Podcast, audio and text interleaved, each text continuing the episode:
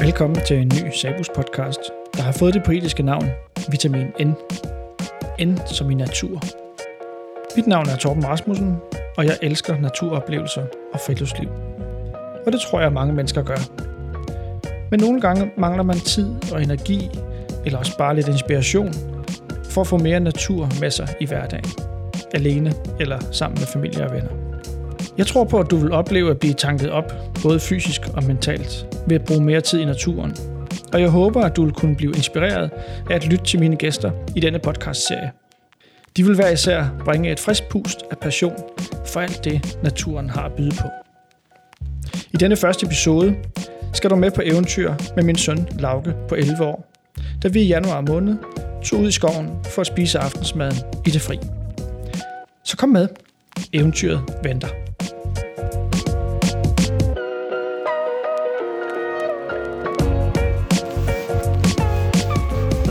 Hej Lauke.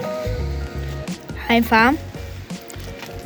Vi sidder her i et shelter på nordsiden af Vejlefjorden, faktisk lige i mundingen mellem Vejlefjorden og Lillebælt, og kan kigge ud på, på vandet. Men der er ikke meget lys, er der det? Nej, det er der ikke. Jeg har været forbi tusmørk, øh, så nu er det bare bælmørkt. Er det helt mørkt? Nej, ikke helt mørkt. Men i hvert fald rimelig mørkt. Det er rimelig mørkt. Men fordi vi kigger ud over vandet, så kan vi se, at på den anden side af fjorden, der ligger der byer, som kaster lys op på de skyer, som er hen over dem. Så der er noget lys at kigge på også. Ja. Og der er også den dejlige lyd af bølgernes plasken. Ja, det er nemlig, vi kan høre stranden, som ligger neden for skrænten her. Og vi kan se, at det blinker over fra Trallenæs fyr. Ja, kan vi. Det kan vi. Hvad har du oplevet i dag på den tur her? Jeg har oplevet en masse gode ting. Jeg har haft, vi har haft en dejlig, måske lidt lang vand, i hvert fald lidt for lang for et, lige meget. Vi har i hvert fald haft en god vandretur herhen, som har været rigtig hyggelig, men måske også lidt for høj. Jeg er ikke så vild med, med stejle skrænter og sådan noget. Så ruten og hen, den gik hen over nogle, hen i nærheden af nogle skrænter, som man kunne se, at vi var højt op over havet. Ja, det kan man vist roligt sige. Og så kom jeg til shelteret.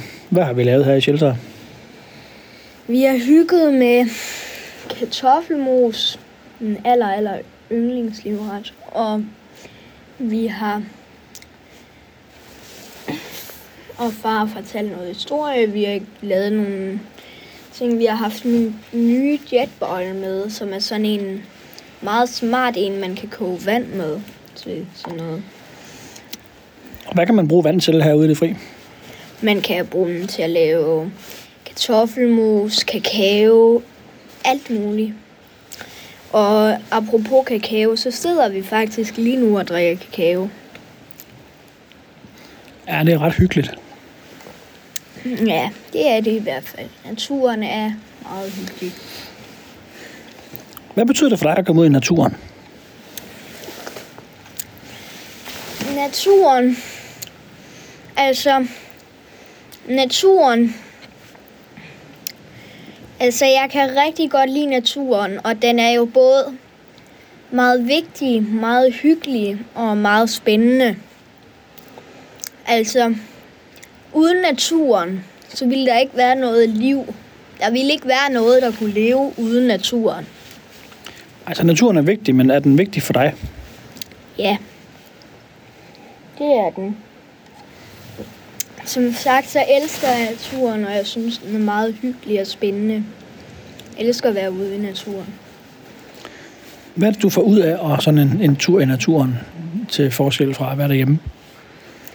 Jeg får masser af frisk luft. Det er dejligt og opfriskende. jeg får nogle gode oplevelser.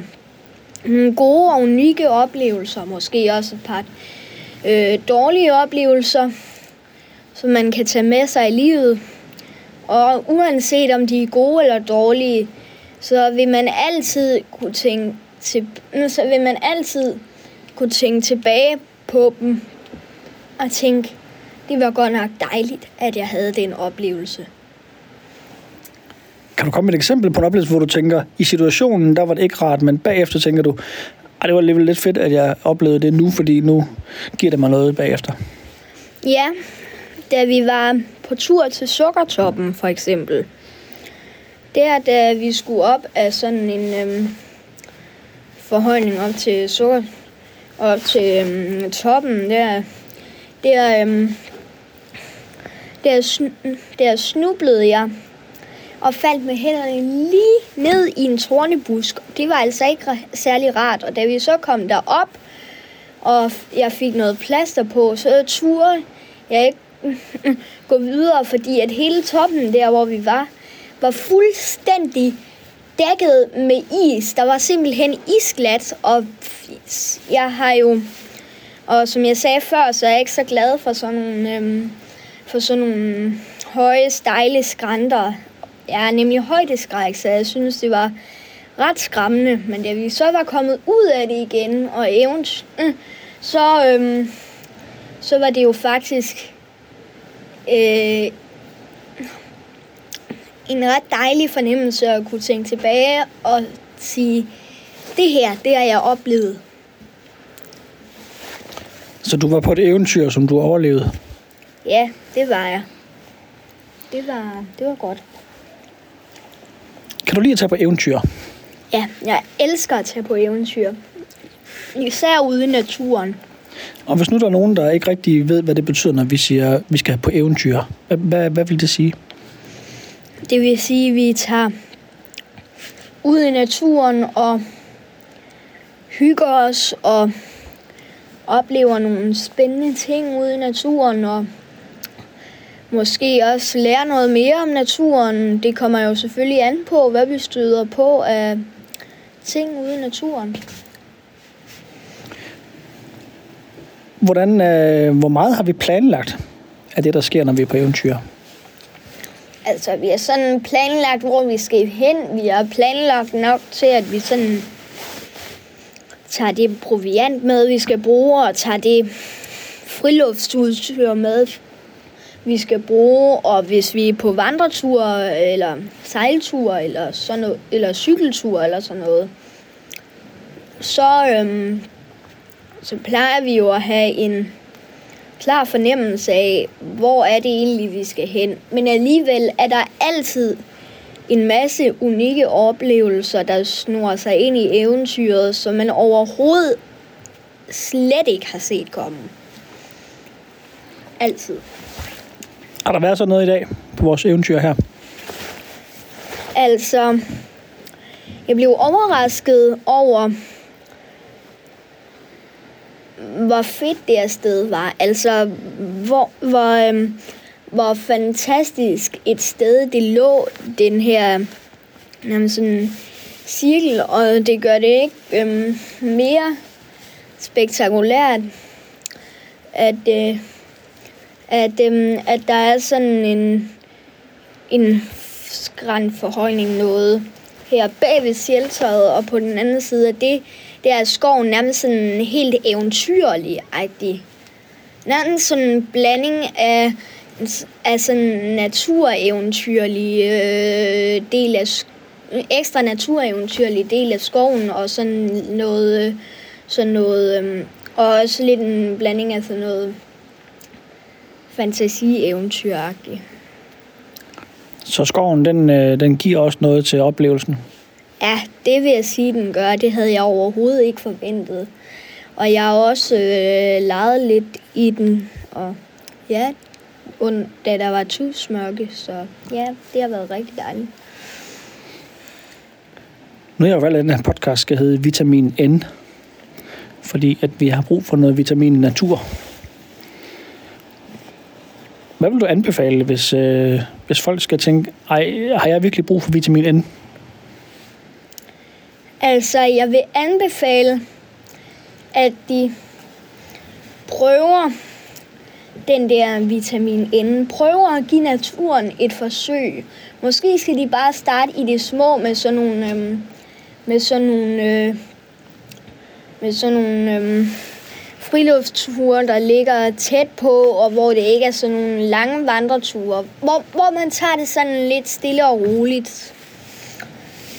Måske køre derud i bilen, og så udforske udfor, til det sted, hvor man skal være, og så udforsker det, øhm, udforsker det sådan